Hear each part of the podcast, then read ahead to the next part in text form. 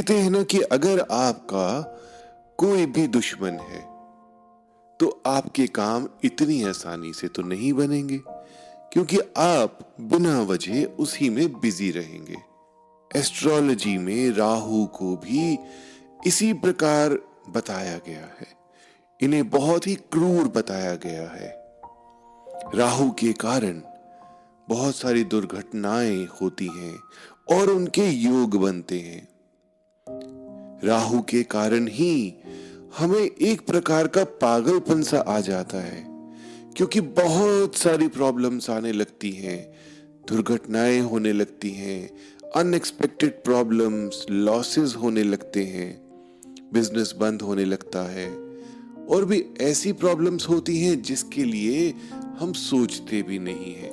तुम्हारे मन में बहुत सारी दुविधाएँ आने लगती हैं। ऐसा क्यों होता है?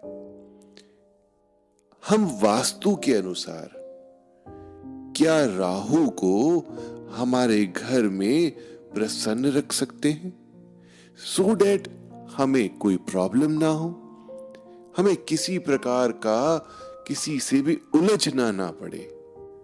अगर ऐसा होगा तो ज़िंदगी में जितने भी हमारे कार्य होंगे, जितने भी हमारे शुभ काम होंगे, बहुत आराम से हो जाएँगे। मैं आपको बताता हूँ कि घर में कुछ खास जगह ऐसी होती है, जहाँ पे राहु का वास होता है। और उन जगह को अगर आप राहु के अनुसार नहीं रखेंगे तो मानिए जीवन में परेशानियाँ आने लगेंगी और आती रहेंगी। दो बातें मेजरली हम वास्तु के अनुसार राहु के कंटेक्स्ट में देखेंगे। नंबर वन इज़ टॉयलेट और दूसरा नंबर सेकंड है सीढ़ियाँ। अब मैं आपको बताता हूँ कि कभी कभी लोअर या मिडिल क्लास में हम टॉयलेट को नजरअंदाज कर देते हैं। उसे बिल्कुल भी साफ़ सुथरा नहीं रखते हैं। टॉयलेट ब्लॉक होता है, पानी जाम हो जाता है, जाता नहीं है टूटा फूटा होता है टॉयलेट। हमारा वॉश बेसिन टूटा हुआ होता है कई कई बारी टॉयलेट सीट भी टूटी हुई होती है और बहुत गंदगी होती है टॉयलेट के अंदर। स्पार्कलिंग क्लीन नहीं होता।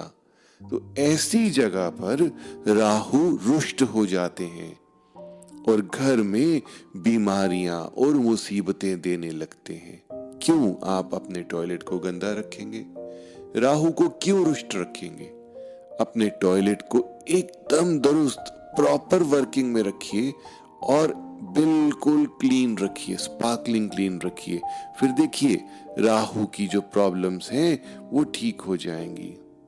एक बात मैं इसमें और जोड़ना चाहता हूँ कि अगर टूटा फूटा टॉयलेट अगर पुराना सा टॉयलेट नॉन वर्किंग सा टॉयलेट नॉर्थ ईस्ट में आ जाता है, तब तो समझिए कि परेशानियों का सोने पे सुहागा हो जाता है, मुसीबतों का सोने पे सुहागा हो जाता है।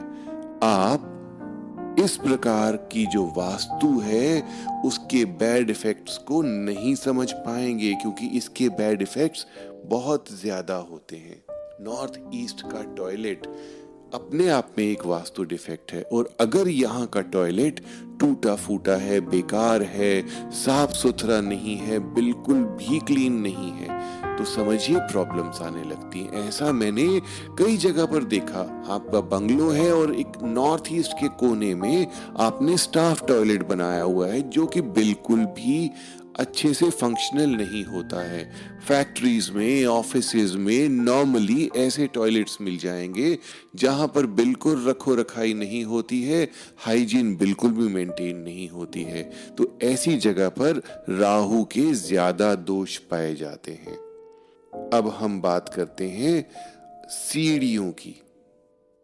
सीढ़ियाँ अगर आपकी गलत हैं एंटी क्लॉकवाइज जा रही हैं तो राहु के दोष उत्पन्न हो जाते हैं। अक्सर हम जगह बचाने के लिए छोटी जगह पर सीढ़ी के नीचे बहुत सारी स्टोरेज कर देते हैं। सीढ़ी के नीचे हम गंदगी रख देते हैं। घर का झाड़ू लगा, बाहर की तरफ़ मिट्टी नहीं गई तो सीढ़ी के नीचे घुसा दी।